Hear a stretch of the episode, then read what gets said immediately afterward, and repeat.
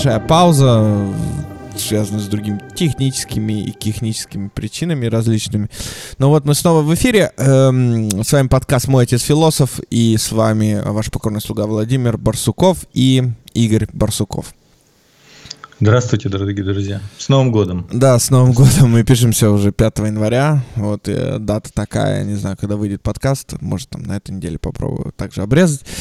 В общем, мы закончили на Фейербахе и продвигаемся дальше и подходим к самой, наверное, важной, на мой взгляд, персоне э, во всей этой истории.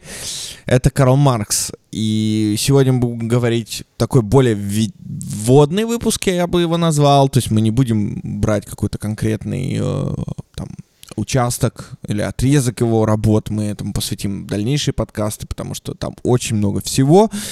Вот. А мы скорее будем говорить сегодня о его биографических данных и вообще его жизненном пути. И, ну, естественно, связано с философией, конечно, пути. Жизненном пути, связанном с философией, я бы так сказал.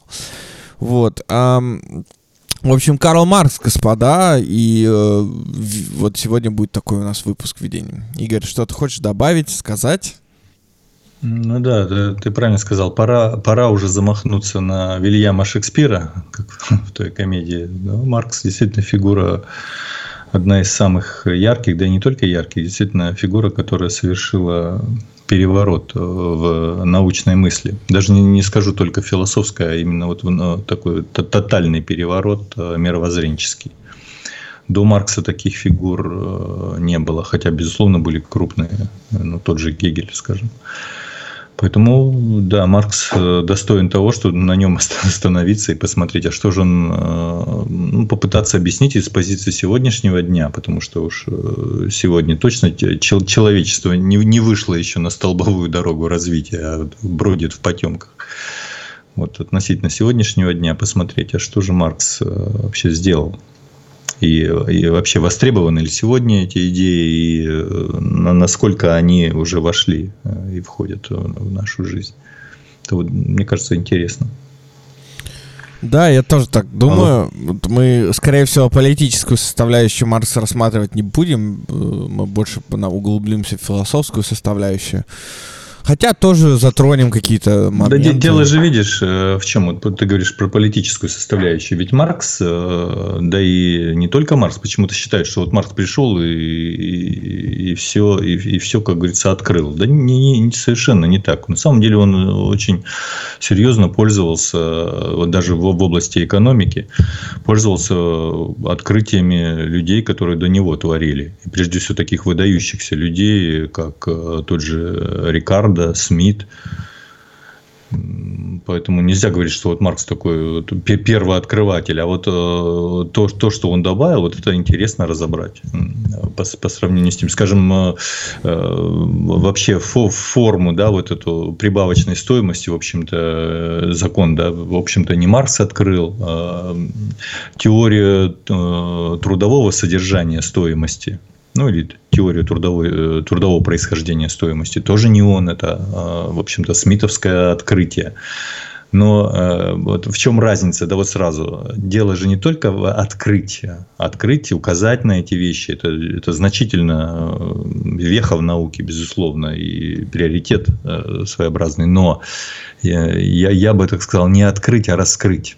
Раскрыть подлинную суть вот этих форм, на которые, на которые, к которым пришли экономисты, передовые экономисты того времени от которых я уже перечислил. Ну, не только там, они, скажем, та же таблица Кене, э, очень, очень серьезно Маркс э, с ней работал, и тоже это помогло ему разобраться в природе того, что мы называем капитал. Поэтому вот раскрыл он поставил все на место, он а, ну, систематизировал. Значит, я, я бы так, как бы Маркс на месте, Маркс бы мог сказать, я, в общем-то, ничего не сделал такого для человечества, никаких открытий, собственно, я не сделал, но я просто привел все в систему. Вот это и есть главное открытие. Ну, безусловно, я немножко здесь преувеличил. Конечно, сделал. И на этом пути он сделал и открытие. Серьезно. Ну, да, и причем очень мощная политическая составляющая в этом всем играет. Да, и насчет, потому что э, смотри, сейчас э, в наше время наука. это вплоть до, до ругательных э, эпитетов да. используется его имя, знаешь, в, в... Ну, к, к сожалению, да, да, даже вот философские словари современные, они просто выморали, да, вот нет как будто Маркса. Ну, знаешь, это вообще, честно говоря, смешно выглядит. Это говорит лишь о том, что не, не в состоянии Э, вот эта э, как бы новая волна, так называемая, в кавычках новая, да, это все, все на самом деле пере, перепевы старые, по сути дела, еще до, до гегелевской философии, вот на новый лад, как говорится. В общем, это не новая волна, но они пытаются э, вычеркнуть Маркса из истории философии, из истории политэкономии. То есть, но Маркс пробивает себе дорогу. Так что все больше и больше начинают понимать, особенно в условиях кризиса тотального все больше начинают э, искать э, суть происходящего. И единственная, чуть ли не единственная работа, которая дает э, вот эту связь внутреннюю, опять вот ты говоришь про политику отодвинем, не, невозможно отодвинуть, потому что Маркс как раз и показал, что все экономические формы, они, собственно, предопределяют, они являются основанием. Нельзя сказать, что это только на них все, э, через них, исключительно через них все идет, но они являются основой. То есть, вот все тенденции развития, общественного развития всех э, институтов, которые возникают да, в, в истории человечества, они, безусловно, базируются, не случайно вот эта э, категория базис, да, экономический базис, базируется на экономическом базисе, то есть на материальном производстве. Это, кстати, одно из тоже э, серьезных достижений Маркса. Это все-таки попытка понять э, природу исторического процесса и показать, что в истории не развивается, э, не идет все случайно, да, не, не, не зависит от того, какой там правитель в какое время выступил, да, а все-таки вот основная линия, основная тенденция, вот внутренний поток, который не, не виден да, обычному взгляду. То есть э, не сами события да, исторические, а именно вот эта внутренняя э, закономерность. Она основывается на э, процессах материального производства. И этот базис и на процессах собственности, то есть уже надстроечные формы юридические, они, собственно, предопределяют политическую систему. Вот это вот открытие. И вы почитайте, мы не будем здесь там, с пеной у рта доказывать, да, что это так. Почитайте и, вот, и капитал, и все подготовительные работы к капиталу э, серьезные, вы увидите, что там очень серьезная доказательная база. Очень Маркс в этом отношении был э, там, да, я он скажу так, что ни, я... ни один теоретический вывод у него не Нет, является абстрактным. Э, нету он там... подтверждается. Да, да. Да, нету там абсолютно никаких, э, знаешь... Ну, попытка Понимаешь, выдумать, понимаешь пробле- проблема в том, вот мне понравилось, я еще, у меня два источника сегодня таких смешных, я их советую двум вот нашим читателям, наш подкаст не, не лекция, а два источника, один, подка- один источник Лукоморье, да, lurkmore.tu, там на нем можно найти статью о Карла Марксе, второй источник Википедия. Вот. И э, в этих двух источниках, вот как бы в Марксе очень смешно, э, вот на Лурке очень смешно о нем написано, что, эм, грубо говоря, ну как тебе сказать, что э, разделил мир на тех, кто читал его и нет. Типа, вот можно так резюмировать вообще работу. Ну, э, видишь, в чем дело. Ты можешь э, делить на тех, кто читал, ну, кто знает, что Земля вращается вокруг Солнца. Да, разделил разделил мир на плоскоземельщиков. Но проблема-то в том, что есть объективная реальность. И э, задача э, в целом человечества, ну и ученого все-таки приблизиться именно к объективной, э, выразить ее через систему понятий. По-другому, ну по-другому никак, если это ученый, конечно. Музыкант по-другому выражает, художник тоже у него свои формы есть выражения. А вот Маркс э, ученый, поэтому он через систему науки. И а, одна еще из заслуг, и, безусловно, здесь Энгельса нужно упомянуть тоже достаточно много сделал для популяризации. И вообще в целом работа есть э, глубокий у Энгельса. Эм, э, заслуга в том, что вот э, тот миф о социальном равенстве, о попытке как бы достижения вот этого, ну, скажем так, гармоничного взаимодействия людей друг с другом вне вот этого, вне антагонистических форм, все это было объяснено и поставлено на научную основу. То есть э, впервые научная система появилась вот этого перехода и отрицания общества, которое основано на э, стратификации на, на разных типах разделений. И прежде всего, конечно, базовое экономическое разделение – это классовое разделение. Ну да, а основная, основная же проблема эксплуатация человеком человека, она никуда не ушла. Она вот до сих ну, пор есть конечно, и будет. Да. И, и, э, понимаешь, Подожди, но есть, есть, а вот насчет будет… Будет, да. Э, вот я сейчас, извини. Маркса по... были по этому поводу да, и, и, э, свои соображения. Давай, да. давай я добавлю, что вот у нас такое введение немножко получилось. Буду переходить потихоньку уже к годам жизни биографии. Да, да обязательно нужно будет это сказать, потому что у нас выпуск сегодня этому будет больше всего посвящен. А, будет, да, конечно, что это не, не, не факт эм, к тому, что будет. Эм, ты правильно сказал. То есть э, он поставил это на научную основу. И проблема в 21 веке, она никуда не ушла. Уже, уже прошло 150 лет, а мы, а и ныне там. Вот, вот и все. Даже не 150, 170 уже лет почти прошло, и 180. И ничего не поменялось. Второй, второй век пошел. Ничего не поменялось, абсолютно. Вот как были те основы, ну, какие-то элементы стали больше, мне кажется, выпячиваться, и потом, вот как Ленин, мы уже дальше будем, наверное, тоже затрагивать э, в своих работах. Он какие-то вещи уже увидел, ну, которые Маркс дело не мог в том, увидеть. что в, эпоху Маркса э, капитализм, он имел еще вот черты, э, скажем, вот, это, вот этой своей собственной идеальности, то есть нек, некой, некой, некого такого правильного, да, с точки зрения истории, правильной с точки зрения истории и развития человеческой формы. То есть он э, стоял на, э, на основаниях свободной конкуренции. Там конкурировали, э, в общем-то, не производить, ну, конкурировать уже начали капиталы, и Маркс это великолепно показал.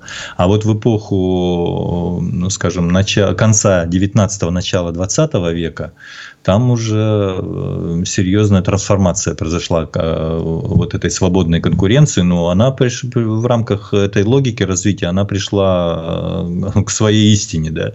То есть рано или поздно конкуренция приводит к тому, что кто-то выигрывает ее и э, производство кон- концентрируется больше того, и изменяются технологические задачи, которые тоже требуют концентрации производства. Потому что, извините, в сарае или в подсобном хозяйстве э, не произведешь что-то серьезное, да, вот э, с точки зрения именно Э, продукта того же современного, скажем, электронику не произведешь э, частным, частным э, образом, да еще и на мелком или даже среднем уровне. Это все, конечно, крупные, серьезные корпорации. Вот эта тенденция, она и в 20 веке, она полностью вышла на поверхность.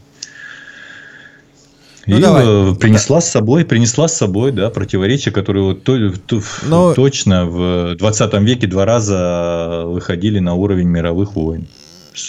И один раз на уровень холодной войны, который тоже ну, да, с, да, своими, своими тоже моментами добавил. В общем, То есть смотри, война это такое замечательное, да? Мы, мы пришли по к такому состоянию, по что Мальцеву. война это нормальное состояние да, да, да. Э, человеческого общества, но это ненормально. Это абсолютно ненормально. Эм, да, любая, причем война, неважно, оборонительная. Любая, или... не, ну в данном случае холодная, это почему она получила формы такой, да, такой, ну скажем, не, не горячей. Хотя война, по большому счету, если определение брать, то это все, всегда война с э, реальными, да, разрушениями и жертвами, то есть применением оружия.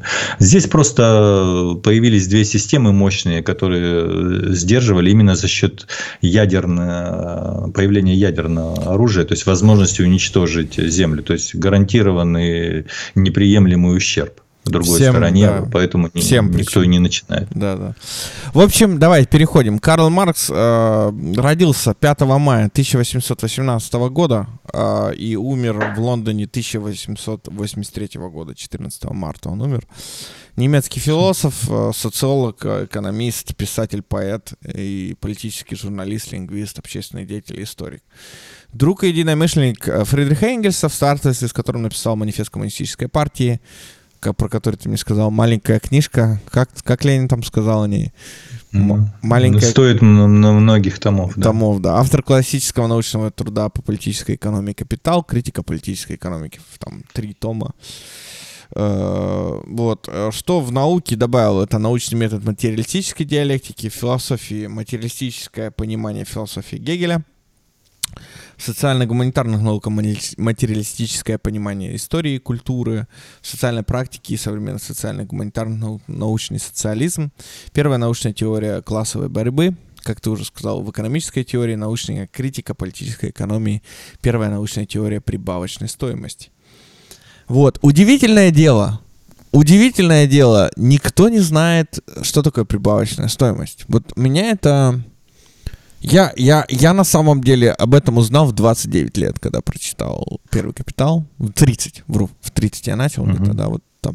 И я прочитал и такой, о, а, м, make sense, знаешь, типа, точно, это же, ну да, типа, так и есть, типа, потому что там э, рисуешь себе, я прям сел, помню, на вайтборде нарисовал себе вот эти циферки, посчитал, фабрику поставил, потом такой, а потом в конце там, типа, а теперь увеличь это все на, на размеры, э, ну, там, не один там не одно предприятие, а сделай на все человечество и поймешь, что абсолютно имеет смысл. Ну и начинаешь видеть уже многие потоки движения, да, в этой всей системе, в которой ты находишься. Вот, это вот такое у меня было знакомство с Марксом. Ну, э, я не Ну, знаю. Видишь, ты творчески подошел. Молодец. Ну да, такой был период, и я помню, ты мне посоветовал очень много, да, долго. Мне из Москвы прислали. И ты мне, кстати, тоже книжки прислал, я до сих пор читаю, но я сейчас остановился. Понимаешь, вот немножко тоже такой отвлеченный момент э, по Марксу. Депрессивное чтиво. Вот знаешь, знание приумножает скорбь. Депрессивная тема очень. Я понимаю, что так, типа, ну и что, что это твои проблемы, да? Но немножко тяжело, я тебе скажу так. Тяжело читать не от того, что, типа, как сказать... эм, Тяжело читать не от того, Ну, что, ты ж- эм, э, типа, как Гегеля. Знаешь, Гегеля тяжело читать. Вот очень тяжело читать, потому что очень мощная Мгм. книга, и тяжело, муторно, и там... А Марса тяжело читать, потому что очень депрессивная книга. Депрессивная не в том плане, что ты хочешь там, э, там повеситься или что-то еще, но потому что ты понимаешь, а, что проблема очень острая, и она не решается, и, скорее всего, вряд ли на твоем веку будет решена. Вот. И вот это очень депрессивная такая фаталистическая штука. Вот, ну, у меня есть цитата по поводу Марса на этот счет. Он написал, а, мне понравилось. Если человек трудится только для себя, он может, пожалуй, стать знаменитым ученым, великим мудрецом, превосходным поэтом, но никогда не сможет стать истинно совершенным и великим человеком. Вот так вот. Это Ну да, наверное. В юности он написал. Тут- Ну, это да, это 17 юные лет, заметки там. да. И у Энгельса интересные есть такие, да, с точки, даже с точки зрения литературы очень интересные произведения. Да, соглашусь. Э, Но, видишь, этот пессимизм, он на чем основан? На, на том, что у Гегеля это своеобразная отвлеченная книга. Она как бы ну, в другую сферу тебя уводит. А здесь э, вроде тебя к земле возвращают, то есть к реальности. А реальность, оказывается, с точки зрения научного взгляда, она достаточно э, тяжелая. Каком смысле, что э, если даже опираться на законы и на открытие Маркса, да, вот э, на теоретическую, да, вот составляющую, то развернуть практическое действие будет чрезвычайно сложно. А, То есть э, во- вообще у Маркса же там написано, что, допустим, для уничтожения идеи частной собственности достаточно э, идеи коммунизма. Это да. А вот для реального уничтожения, отрицания частной собственности э, требуется серьезное практическое действие. И вот в тех же тезисах о Фейербахе об этом говорится, что не, нельзя останавливаться на абстрактных э, вот этих взглядах, да, на требованиях, на там, долженствовании, а именно требуется реальная практическая работа. Маркс, кстати, занимался реальной практической работой. работой. Он э, и в политической э, участвовал в работе. В частности, его очень серьезной заслугой, я считаю, вот эти критические книги, а потом Энгельс подхватил вот эту, вот эту функцию, взял на себя, когда уже у Маркса, Маркса не было. Вспомним, когда вышла книга Прудона «Философия нищеты». Он ответил книжкой «Нищета философии». Почему философия нищеты? Почему так э, серьезно нужно было реагировать на такие книги, потому что э, движение только-только нарастало, серьезное политическое движение рабочего класса за освобождение да, рабочего класса от э, для политического его освобождения. И вот выходили такие э, якобы мудрецы, которые брали на себя вот функцию поводырей таких, да, которые задавали некоторые ориентиры. И вот они задавали ложные ориентиры частности, там действительно серьезное нарушение э, э, вот этой исторической связи способа производства материального и реальных политических э, форм, да, в которых в истории выражается да, взаимодействие людей. Вот Маркс, э, Марксу приходилось выступать с серьезной критикой и э, разъяснять, да, в, в чем позиция реальная, почему эта позиция вредна. И, в общем, для, вот такая политическая Мы рассмотрим работа, эту книжку, она была. Мы рассмотрим эту книжку, да, в последующих выпусках. Да, давай посмотрим. Ага. То есть, э, ну, это вот в, в копилку тех открытий, где говорится о том, что Э, история у Маркса основной концепт, э, что история развивается не, не просто так, случайным образом, э, и не, не зависит, собственно, напрямую, не зависит от конкретных людей, от их действий, хотя через это она и проявляется, безусловно.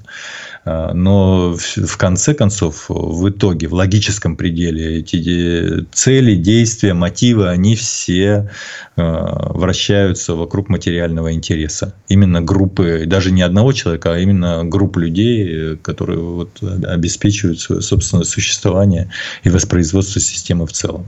Другое дело, что Марс показал, что это необходимые формы а, исторические, то есть нельзя их проскочить, нельзя пройти мимо. Вот капитал – это важнейшая э, историческая форма на которую человечество с необходимостью или в, вот в этот период капиталистической формы, да, господства капиталистической формы, человечество должно с необходимостью вступить. Почему? Потому что эм, капитал воспитывает, это вот по Марксу, потребителя и производителя он воспитывает. То есть у него такая серьезная воспитательная роль. Это не, э, в том смысле, что, как ты говоришь, прибавочная стоимость. Прибавочная стоимость – это уже э, стоимость сверхэквивалента. Следовательно, если у капитала цель прибавочная стоимость, значит, э, главное, что он должен обеспечить вот в этих циклах, ну, ясно, что это персонифицируется через людей, сам, сам капитал по себе не работает, только через людей, капиталистов реальных, да, владельцев, эм, то цель его именно прибавочная стоимость. Значит, э, цель в итоге труд сверх необходимого эквивалента. А это серьезный исторический шаг для человечества. То есть требуется не просто уже воспроизводство людей э, вот в рамках, э, скажем, сословных форм, да, старых э, и земледельческого труда с ручными формами возделывания да, земель, а требуется новый подход, требуется новый тип производства и воспроизводства. И капитал вот, берет на себя эту функцию историческую. Не то, что берет, это его природа. То есть, и красота же в том, что Маркс показывает, что капитал – это не просто вот э, прихоти капиталистов, да, они хотят во что бы то ни стало получить. Он показал, что это глубинная связь внутренне раскрывается через природу стоимостного отношения, через закон стоимости. И красота э, капитала, она в том и заключается. И его, ну, скажем, теоретически его, э, да и практически сейчас э, в подтверждение вот есть, есть пример. И практически, реально, и теоретически его не, не, не снять капитал, то есть его не преодолеть. То есть это истина. То есть это внутренняя природа развития стоимостной формы, которая, начиная с товарной, простой формы, да, простая, Марс первоначально ищет это противоречие. Внутри товара находит вот это внутреннее противоречие, вот эту пружинку развития. И это, эту пружину он и раскручивает. И эта противоречивая форма э, дает э, пошагово да, с историческими циклами, то есть через, обращаясь через реальную историю, то есть он приводит массу примеров и показывает, как это все развивается. Как товарная форма через э, простую форму стоимости. Дальше там идет относительная, дальше потом развернутая форма, потом денежная форма и, наконец, всеобщая форма. Да? И, и потом э, противоречие денежной формы приводит к появлению капитала. То есть капитал – это истина э, товарной формы, товарно-денежных отношений. И заметьте, красота еще в том, что вот э, историю мне, мне всегда интересно Маркса было читать именно с той позиции, что, скажем, древние сообщества людей э, больше ориентировались не на меновую стоимость, а в них э, во главе стояла все-таки потребительная стоимость, то есть реальный продукт, который требовался для Э, того, чтобы обеспечить э, Кувшин, жизнь там, да, человека. молоток, там, знаешь, какой-то там. Ну да, а, а капитал и денежная форма отрицает э, натуральную форму и потребительную стоимость товара. Она она рвется вот к этой абстракции, которая называется стоимость. Да, и вот самое интересное, за счет, за счет вот этого появляются вот наши все криптовалюты, там вот эти все э, ничем не подкрепленные миллиардные контракты, миллионные там контракты ну, суперзвезд. Если ты внимательно там. читал, ты говоришь же первый том «Капитала» одолел, э, там Я уже, уже и второй одолел, и сейчас третий второй перешел. молодец, да. там уже обращение капитала идет, да, там уже интересно. Там показано, что деньги на определенном этапе отрываются от, от своего содержания и могут выполнять функцию просто знака, потому что они же э, вот в этом обмене товар, деньги, товар, да, в, ну, в простом обмене, это еще не капиталистическая форма, там нет еще прибавочной стоимости. Они, собственно, выступают посредником, то есть э, мимолетной, мимолетной ну, да. формой, которая, ну, да. которая в качестве товара в общем-то, и не нужна. Поэтому можно заменять знаком что и было про, про, проделано самой историей. То есть, да, Немар же подсказал людям э, две с половиной тысячи лет назад там, создать денежную форму. Это все, само собой, люди находили эмпирическим путем, прежде всего, то есть, э, исходя из природы самого процесса обмена. И вот Маркс показал, как э, диалектически внутренне, и почему здесь с Гегелем очень глубокая связь, потому что Э, собственно, только, только в философии Гегеля он нашел вот тот механизм логический, с помощью которого можно э, не отдельные фрагменты выстроить, даже в, в, в некой внутренней логике, попытаться навязать эту логику из нее, а что логика самого предмета такова. И это, кстати, ну да, его отличает ты, от Гегеля. Ты раска... Гегель считал, что это понятие само а. развивается, а. и оно, в общем, э, движется да, вот к своей собственной э, истине. И понятие всем движет. А Маркс, отличие Маркса заключается в том, что он считал, что это не понятие, что это реально объект внутренне противоречив, что противоречие – это вообще качество мира. И если нет противоречия, то нет никакого даже движения. Но мир без движения невозможен. Поэтому, конечно, мир противоречив. Равно у Гегеля, вспомним категории равенства себе и неравенства себе. То есть одновременно в одном, да, для одного объекта. Да, для любого объекта возьми даже самого, казалось бы, не изменяющегося объекта внешне, все равно равенство, все равно движение есть. Но неважно, это, это уже понятно, пройденный момент. Но от Гегеля он и взял, только пересадил вот эту а, внутреннюю пружину развития пересадил в сами объекты, в объективный мир. Вот, собственно, в этом и есть материализм и особенность прочтения Гегеля. То есть это не некий демиург, э, который Э, там, по некой воле внутренней э, творит мир окружающий. Нет, а что мир сам так устроен, и он э, развивается. И на определенном этапе возникают существа, которые способны. У Гегеля это как звучит? Понятие это есть единство бытия и сущности. Да?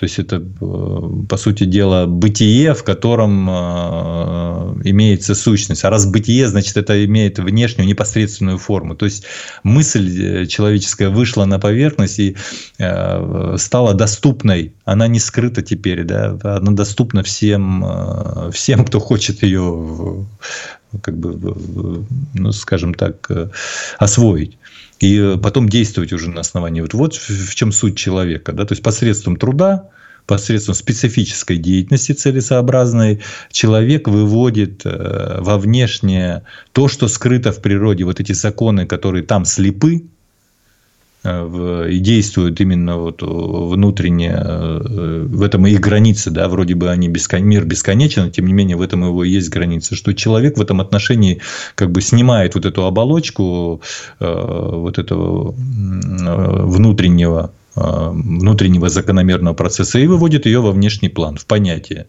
работая уже с понятиями, он уже способен не, значит, предсказывать, предвидеть. Вот это важнейшая функция у науки. Кто про нее сегодня говорит? Предвидение. Ее практически нет. В экономике ее вообще нет.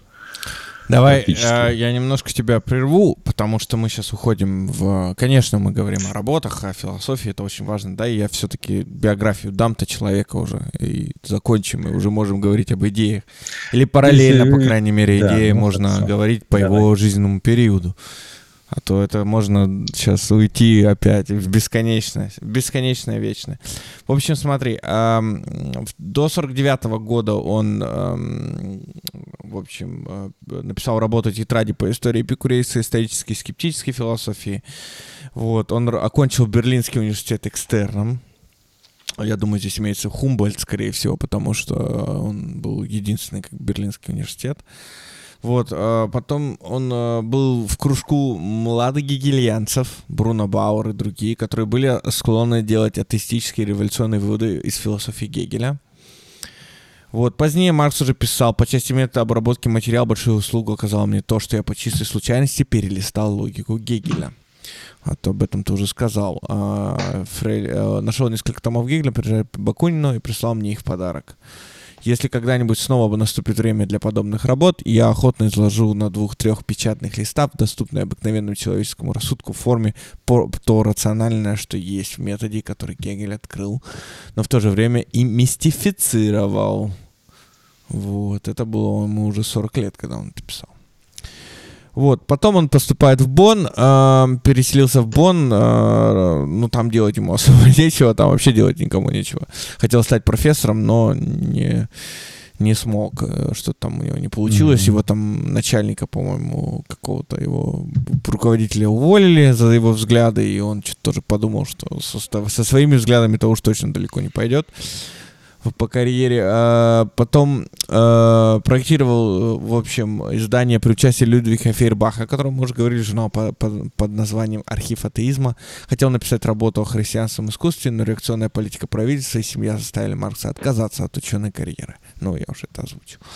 Вот в 42-43 годах работал журналистом, зарабатывал немного.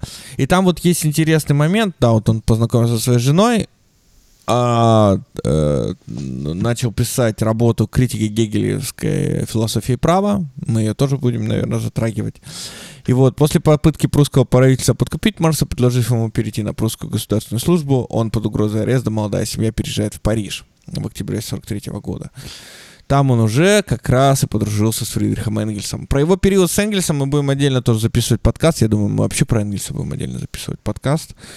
Про Энгельса это отдельно. Да, и, э, в общем, в Париже он э, вступил в контакт с рабочими организациями, с Бакуниным, русским мигрантом и Боткиным.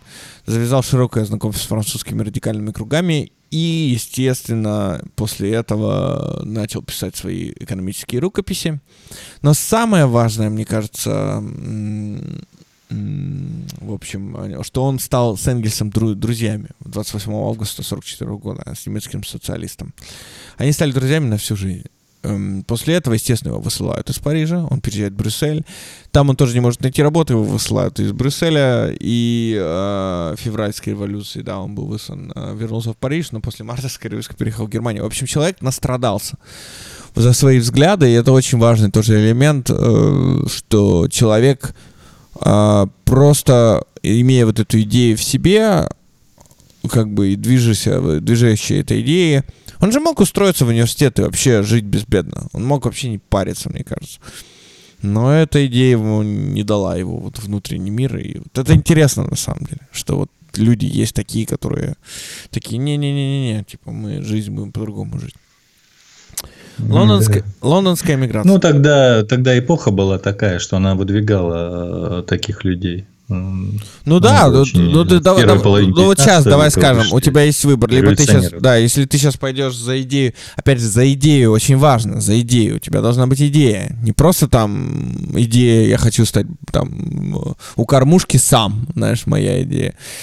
Нет, идея должна быть или вот у хорошая книжка есть на эту тему, называется «Обезьяна приходит за своим черепом». А, там как раз идея о том, что ученые, которые под э, под нацистским э, гнетом не дается переписать идею антропологии человека, да, что вот существует совершенная раса. А друг... И вот он там идет в спор, вступает с другими учеными. Домбровский написал эту книжку он вступает в спор с другими учеными э, по поводу того, что нет, вот они, они наоборот, они вот э, над режимом э, нацистской Германии, и они такие, вот, на самом деле существуют такие черепа, и вот, а он остается верен себе, и за счет этого и умирает. Ну, как бы, то, что... Ну, мне кажется, эта проблема, она вообще такая очень общая, что люди, которые верны идеи, за нее потом расплачиваются. Вот. А ну, ты, ты только подтвердил то, тезис Маркса, что таких людей, э, ну, он не о себе говорил, таких людей, э, они напере, наперечет. Говорится, их очень мало. А, а про вообще основную массу людей он говорит, господа мира, обыватели. Ну да. Обыватель, господин мира. Вот его, его очень сложно э, как бы вы, вы, вывести на, на тот уровень, который, о котором ты говоришь. Давай, я сейчас закончу жизнь и э, его творческий Нет, жизнь не надо заканчивать, лучше... Жизненный путь. Жизненный путь. Жизненный да, путь. Да, да. Маркса, и потом мы уже перейдем к его идеям. Я, я так и хотел построить примерно выпуск, а не наоборот. Угу. А, лондонская миграция. В общем, его выслали из, из Лондона... Ой, фу ты, его выслали, в, он пере, переехал в Лондон, что я говорю. И он переехал в Лондон э, в 49 году, в 1849 году, 16 мая, со своей семьей э, отправился в Париж, потом уже переехал 13 июня 1849 года в Лондон. Э, условия иммигрантской жизни были крайне тяжелыми. А, он пишет, «Э, Женя больна, моя дочь Женя больна, а, Женя больна, у меня нет денег ни на врача, ни на лекарства. В течение 80 дней семья питалась только хлебом и картофелем. Диета не слишком подходящая в условиях здешнего климата. Мы задолжали за квартиру, счета булочника, зеленщика, молочника, торговца чаем, мясника, все не оплачены. Историк отмечает, что в условиях крайней нужды Маркс сделал попытку продать некоторые предметы семейного серебра фон Вестфален, но был задержан полицией, подозревавшей его в воровстве, и благополучно вызволен своей женой. В 1850 году приступил к систематической разработке своей экономической теории. Ну и да, Энгельс ему помогал деньгами, естественно. То есть у Энгельса была фабрика, я так понимаю, у отца, и он помогал Марксу материально постоянно. Это, кстати, тоже вот у меня нападки постоянно на меня, когда я там марксистские идеи какие-то говорю, мне говорят, ну, он ни дня не работал, что ты мне тут рассказываешь, да, человек, который ни дня не работал, ни, ничего не делал, как можно с ним вообще выступать? Ну, это, естественно, такие, знаешь, нападки э, ну, я даже на них не отвечаю. Ну, я, я не обращаю внимания. Ограниченных ну, конечно, людей. ограниченных людей, да, абсолютно. Uh, поэтому я даже не отвечаю на них. Uh, 1850 года. В Лондоне Марс вел активную общественную деятельность, и в 1864 он организовал Международную рабочую ассоциацию. Энгельс позднее тоже напишет э, в предисловии к «Капиталу», по-моему, третьему тому, что очень много занимало у него времени uh, постоянной, вот как ты говоришь, не считай философии, ответы дуракам каким-то вот именно, ответы, ну, антидюринг, грубо я, говоря, да? Маркс, э, подожди, Володя, что значит ответы дуракам? Я еще говорю, это было, были принципиальные вещи. Е, просто за, как ты говоришь, вот за этими дураками, э, ложными так называемыми да. лидерами, которые вот ложные ориентиры давали, за ними начиналось движение.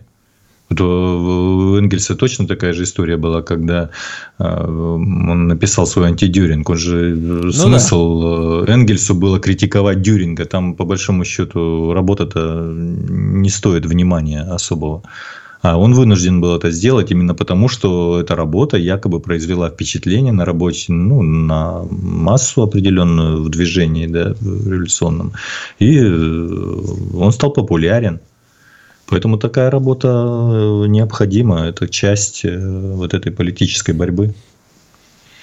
Да, мне еще тут нравится в, в такой альтернативной версии. Мало кто знает, что Женя была цензором литературного стиля Маркса. Маркс, как и всякий философ, думал очень своеобразно, что отразалось в очень конкретном наружном, мутном, непонятном для простых рабочих языке.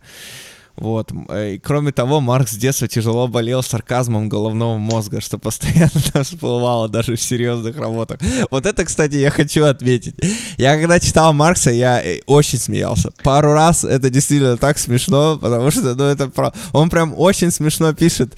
Особенно вот в нищете философии там прям есть такие вот моменты, когда прям... Ну, Пассажи, да? Да, очень смешно просто, ну да, то есть чувак прям пишет смешно. И ты такой, ну да, это же смешно. То есть там такие тонкие мета-шутки, ну типа, которые вот именно... Ну типа оппонента они ставят в такое, типа, положение, что, ну, ну, ты не можешь на это... Ну, там тебя логически подводят тому, что ты дурак, как бы, вот, вот и все. То есть у тебя других вариантов нету, как бы. То есть очень не, ну поним, понимаешь, в чем дело? Здесь э, дело не в личных оскорблениях, может там частично Нет, нет, там нету личных оскорблений. Личность. А За речь идет о том, раз уж э, там по тому же Прудону, раз уж ты высказался, да, да, да, да, то, как будь, говорится, будь критика подоспела. Да, в общем, капитал э, является причиной возникновения разных мыслей. Пожалуйста, не начинайте читать. Да. типа как, знаешь, на курениях пишут, вот причина, типа, читать, внимание, да, типа, является причиной возникновения разных... То есть эта деятельность может навредить Навредить вашему сознанию, да, сто процентов. Вот, и, ну, на самом деле это так, я тоже э, столкнулся с этим, когда читал «Капитал», я такой, о, теперь я не хочу этим заниматься больше, чем я занимаюсь. В Лондоне вел активную общественную деятельность, организовал вот этот кружок. Позже острые разногласия между Марксом и лидером-анархистом Бакуниным, по сути, коммунистического общества и достижения привели к разрыву с его коммуной. И э, первый интернационал потом переехал в Нью-Йорк. Однако второй интернат, который вводил Левый Англию и многих стран, был учрежден через 6 лет после смерти Маркса в 1889 году. Вот, давай, последние годы и смерть. В мае 67 года вышел свой первый том «Капитала», и, как ты уже говорил, разбил всех, да. Э, Женя у него умирает, э, жена в 81 году, она, а после смерти у Маркса развился катар, э, катар, которым он пере, поболел последние 15 месяцев жизни. Катар, я не знаю, как правильно сказать, в итоге привел, Катар, к, верхних дыхательных да, путей, привел к бронхиту, плевриту и абсцесс, абсцессу правого легкого, от которого Марс скончался в Лондоне 14 марта 1883 года в возрасте 64 лет. Он умер а, апар, апатридом. Ап, апатридом, да, правильно сказать? Ну, мне кажется, это, наверное, не, то, что... Не знаю, что это за... Я тоже не знаю. Сейчас, Первый сейчас, сейчас посмотрю. Апатрид... А, лицо без гражданства апа, апа, mm-hmm. апатридом. Лон, то есть у него отняли гражданство. Лондонские родные друзья похоронили его тело на Хайдгейтском кладбище в Лондоне 17 марта 1883 года, в той же могиле, в которой за 15 месяцев до этого была погребена его жена. На его похоронах присутствовало от 9 до 11 человек. В связи со смертью Маркса Энгельс в телеграммах и письменных, э, письмах ближайшим друзьям, соратникам говорит о Марсе как о гениальном теоретике и вожде мирового пролетариата. Величайший ум второй половины нашего века перестал мыслить, писал Энгельс Вильгельму Лип Кнехту 14 марта 1883 года этот гениальный ум перестал обогащать своей мощной мыслью пролетарское движение обоих полушарий. Ему мы обязаны всем тем, чем мы стали и всем, чего теперь достигло современное движение. Оно обязано его теоретической и практической деятельности. Без него мы до сих пор блуждали бы в потемках. Вот ну, и да. все, в принципе. Ну, дети, да, у него там было много детей. Не, вот это вот этих это подробностей, да. я думаю, не надо. Люди, ну, во-первых, да. сами прочтут. Да, да, да. Я просто, я просто к тому, что скажу, что было Понятно. много детей. И, в общем, в общем, в принципе, я закончил его биографию такую. А, по трудам тоже основные труды, мы уже с тобой говорили, это и «Капитал», и «Нищета философии». Ты мне скидывал немецкая, критика немецкой, да, Идеали, идеалистической философии, по-моему, называлась, правильно? А, ну, у него серьезные такие идеологические работы. Немецкая идеология. Вот, немецкая идеология. Потом критика гегелевской философии права Крики... и гегелевской да, вообще да. диалектики.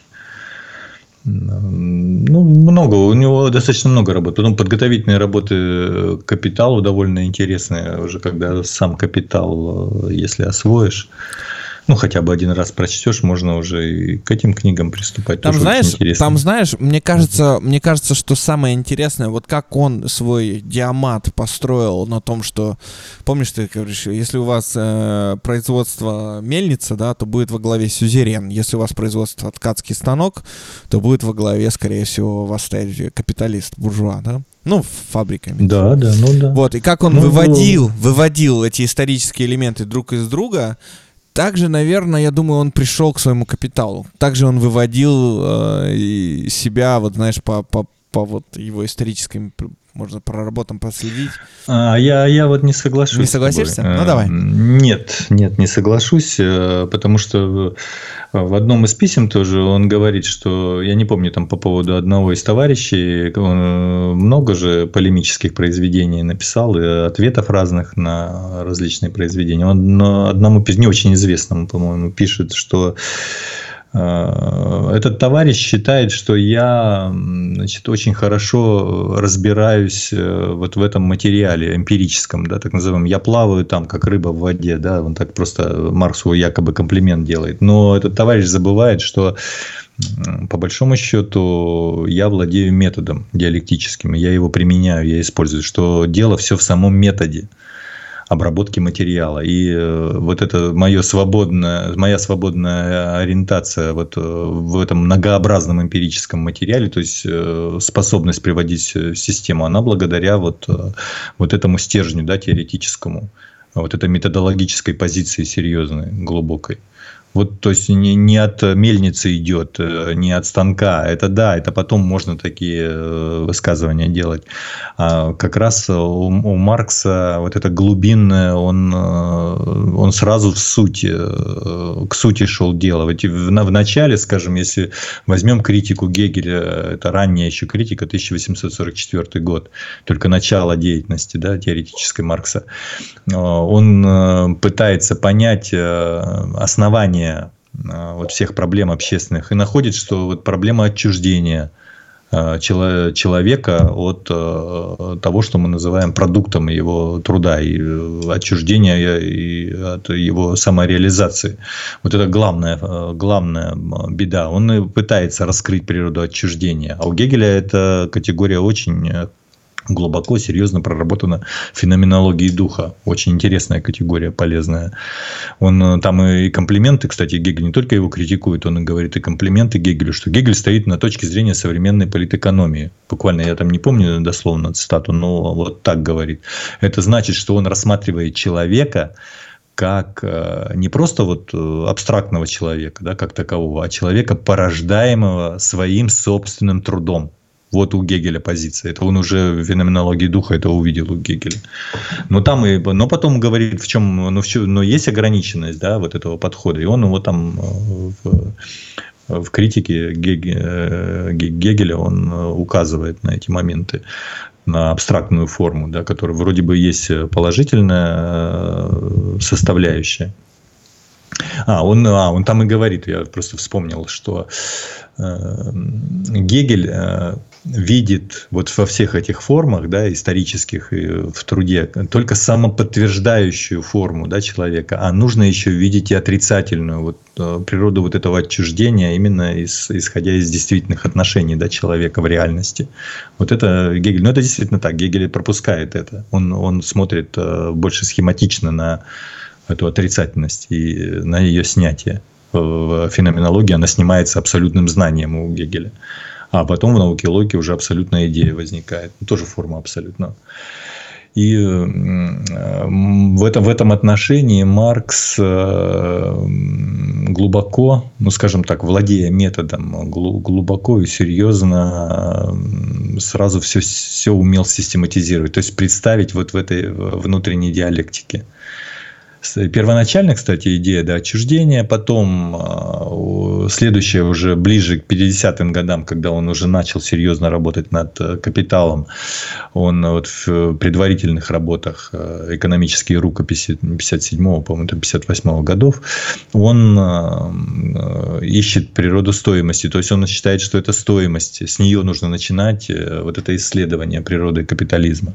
И второй момент это уже последний, да, как, вот, как ты говоришь, что он набрел там на Томи Гегеля. Просто он действительно, собрав колоссальный уже материал, и уже нужно было его обрабатывать, серьезно приводить в систему, он, он кстати, до, до конца не, не, не понимал, как это, как это устроить все.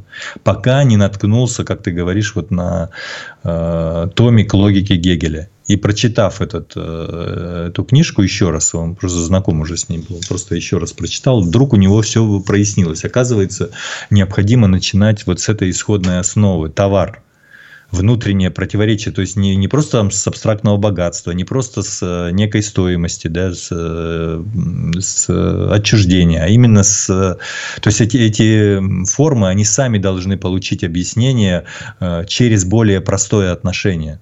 То есть, как в клеточке в этом простом отношении все собрано. То есть, вот категория Гегеля в себе. То, что в себе. А. Но это вот нечто, да, вспомним а, про нечто. А, качество, которое, и определение нечто, да, качество, которое есть в себе, в простом нечто, и сущностно находится с другим моментом этого нечто, в нем бытием.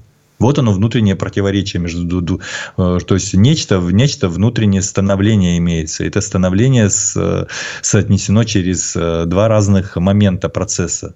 Вот Маркс и обнаруживает гениально. То есть он реально применил диалектику к конкретной области предметной.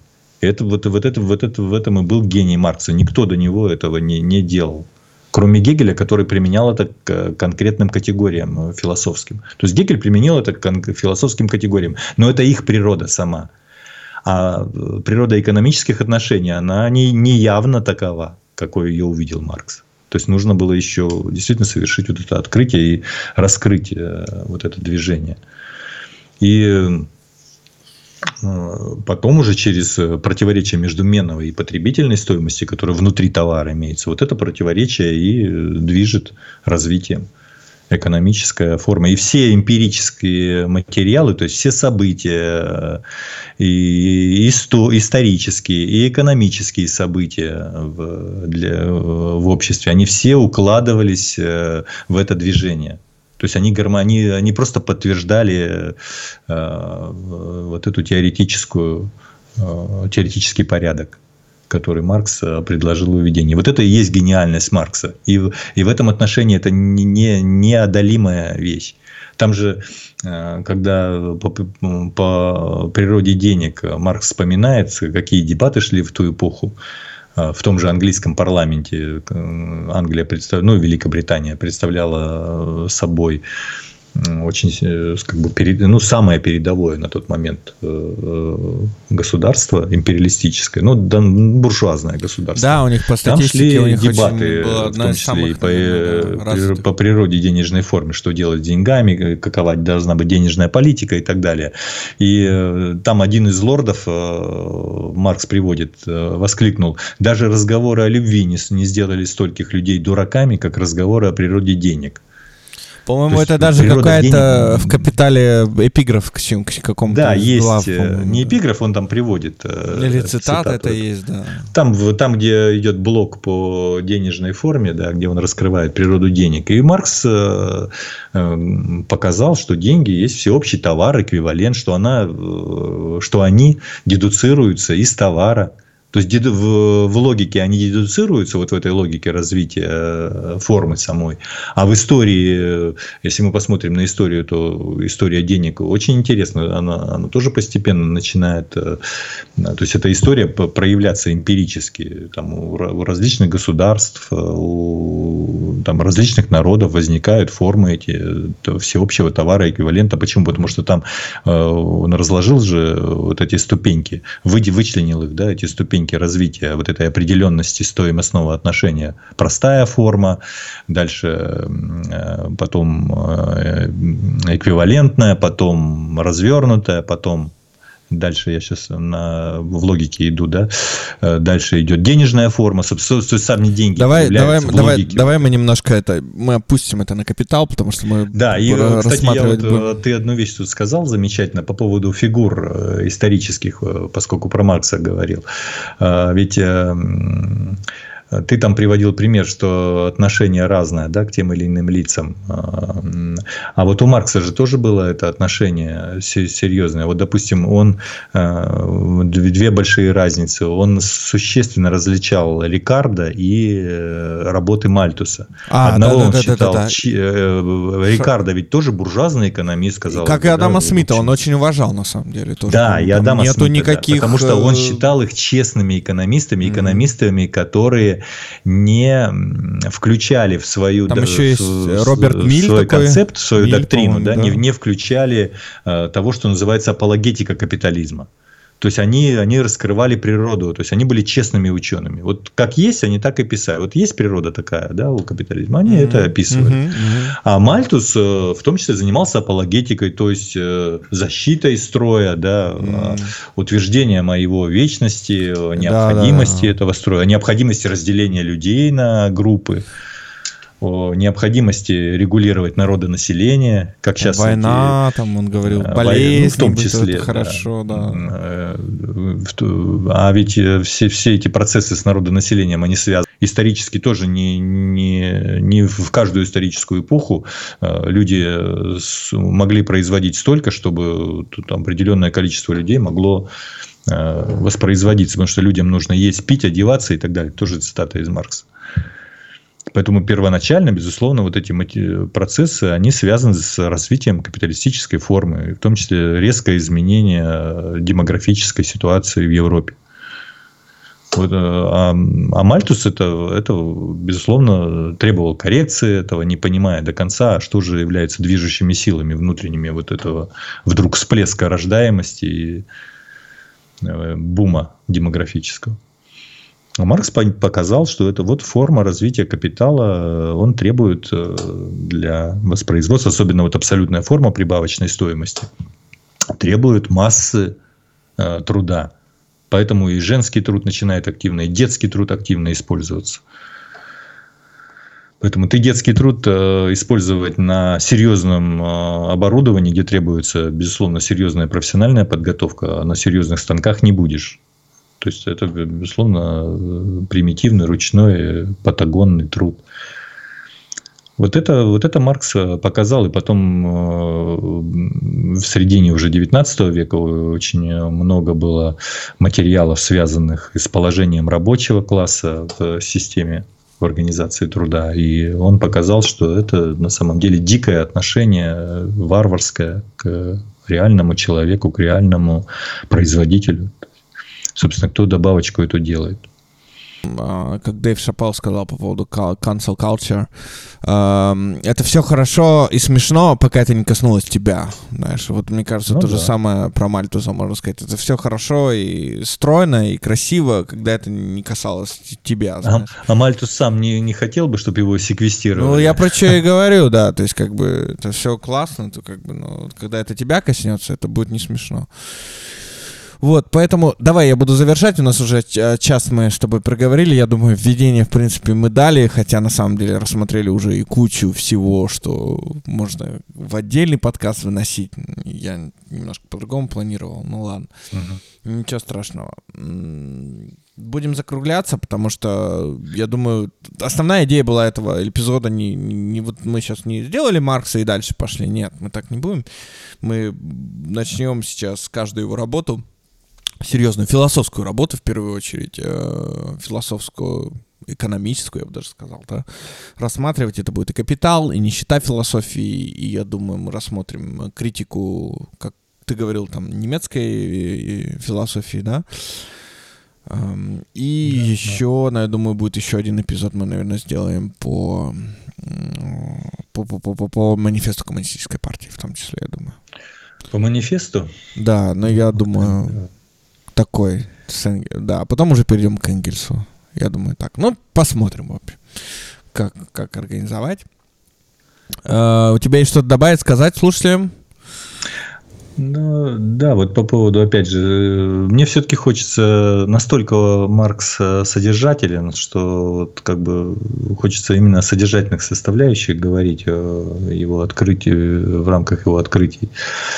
А вот одно, ведь раньше, э, это вот к современному дню, э, почему сегодня-то человечество практически в, в, идеологически и экономически в тупике серьезном находится. Мне кажется, проблема в том, что а, вот э, такие ученые с такими серьезными открытиями, как Марс, они как бы на, на периферию, то есть маргини, маргинализированы, да, есть такой термин либо умалчивают, либо отрицательно говорят, и за счет этого поднимаются якобы вот э, в, в этом отношении. Вот очень простой пример. Ведь раньше и Рикардо, и Смит, и Рикардо, и э, все э, экономисты называли экономику не экономика, они называли политэкономия. Ведь даже в этом термине отражено, там отражены две составляющие, два момента существенных. Политэкономия – то есть это не просто экономика, э, как бы некая стихия, да, которая над человеком господствует. Это с одной стороны так, да, законы эти господствуют над людьми. Но вот этот э, момент, да, такой, который включен сюда, полит, политическая экономия, говорит, о, что такое политика? Это управление, система управления. Поэтому политическая экономия – это как раз э, возможность э, вникнуть в суть э, дела, то есть в законы происходящего, происходящих явлений экономических и попробовать их действительно поставить на службу, собственно, человеку, то есть управлять этими законами. Поэтому раньше занимались политэкономией. А сейчас термин возьмешь, да, термин политэкономия убрали из обихода. Есть экономикс, и принципиальная разница, если Маркс э, понимал глубинные, как говоришь, ориентировался в, эко- в экономическом э, и эмпирическом экономическом материале легко и свободно, именно основываясь на вот этой методологии, да, вот э, понимании законов фундаментальных, главных законов, то сейчас как раз принципиально изменили э, вот этот ход методологический. То есть просто перевернули его. Если раньше нужно от макроэкономики двинуться к пониманию конкретных э, форм экономических, то э, современная экономикс, так называемая, назовем экономиксизм, да, это движение, оно движется прямо противоположно от, э, от э, якобы э, разбора того, как работает отдельная фирма, то есть от микроэкономических процессов к, к обобщению, то есть к макроэкономическим процессам. Тут да, даже, как говорится, не очень посвященному человеку понятно, что да, в этой логике да. эмпирическая форма, вот это да, движение, она постоянно будет давать, э, скажем так, э, погрешность, это мягко сказано, ошибки в понимании процессов, которые на макроуровне э, уже начинают проявляться, то есть в больших масштабах масштабах планеты, глобальных масштабах. Ну и, такие, и сегодня таких примеров э, масса. Э, вот эта экономикс, она вытеснила политэкономию и э, вот всюду лезет на первый план. И если ты посмотришь, ну, даже Нобелевские премии – современные Нобелевские премии, которые за последнее время дают, это, я не знаю, это позор какой-то, там тематика, возьми э, проблематику, да, вот последнее э, в этом, в этом, ну, в прошлом 21 году, да, присудили за, значит, разработку методик по эффективности проведения аукционов, да, государств. Ну что это за в, эпоху, когда ломается, ломается система, все рушится, они, они вот занимаются такими мелкими вопросами. Вот это как бы уровень современной экономикс. А все потому, что выбросили за, за бортом находится э, то, что мы называем серьезной наукой. Ладно. Там просто, там, Я- там нет науки. Я понял. Она Да- закончилась. Да-да-да. И Второй и, и пос- и последний момент, э, самый главный, да, э, это, по-моему, ленинское уже высказывание, что и даже геометрические теоремы опровергались бы, если бы они задевали интересы людей. Поэтому там, где э, теория задевает интересы группы людей, она будет всячески атакована с разных позиций. И будут э, и нарастать, или там, не знаю, там им более яростными да, становиться попытки э, эту теорию как-то задвинуть подальше, чтобы она не была мейнстримом. Вот. Но жизнь такова, что презрение к таким вещам, оно наказывается. Вот мы сейчас видим картинку. То ли еще будет. То ли еще будет. Я хочу не на таких, конечно, пессимистических нотах заканчивать подкаст. Ну ладно, закончу на других. В общем, э, дорогие слушатели, хочу вам сказать, что мы таким образом открываем серию о Карле Марксе в этом году. Не, не могу обещать, что выпуски будут выходить каждый месяц, но я попробую. Потому что я буду в разъездах и как бы постараемся, конечно, это более регулярно делать. Еще раз прошу прощения за паузу. Вот. э, Также почищу какие-то выпуски. э, Из новостей подкаста выложу старые выпуски, которые мы с Игорем. Вот у меня один сейчас как раз есть. Я его, наверное, выложу по тот эпизод, который мы записывали совместно. Э, И да, что могу сказать? Открывайте Маркса, начинайте читать. Что? Э, Вступайте в сообщество, да, ВКонтакте и э, комментируйте в Дискорде, задавайте вопросы. И те вопросы, которые я вот э, наме- на- наметки будут, я буду обязательно их записывать и задавать потом в подкасте. Плюс, что еще? Ам, думаю, надо будет нам еще с Игорем провести как-нибудь дискорд-сессию. Тоже я ее анонсирую в группе, и мы, скорее всего, опять будем отвечать на вопросы слушателей. В общем, спасибо вам Интересно. большое за внимание. Э, С Новым годом э, и берегите себя. До свидания.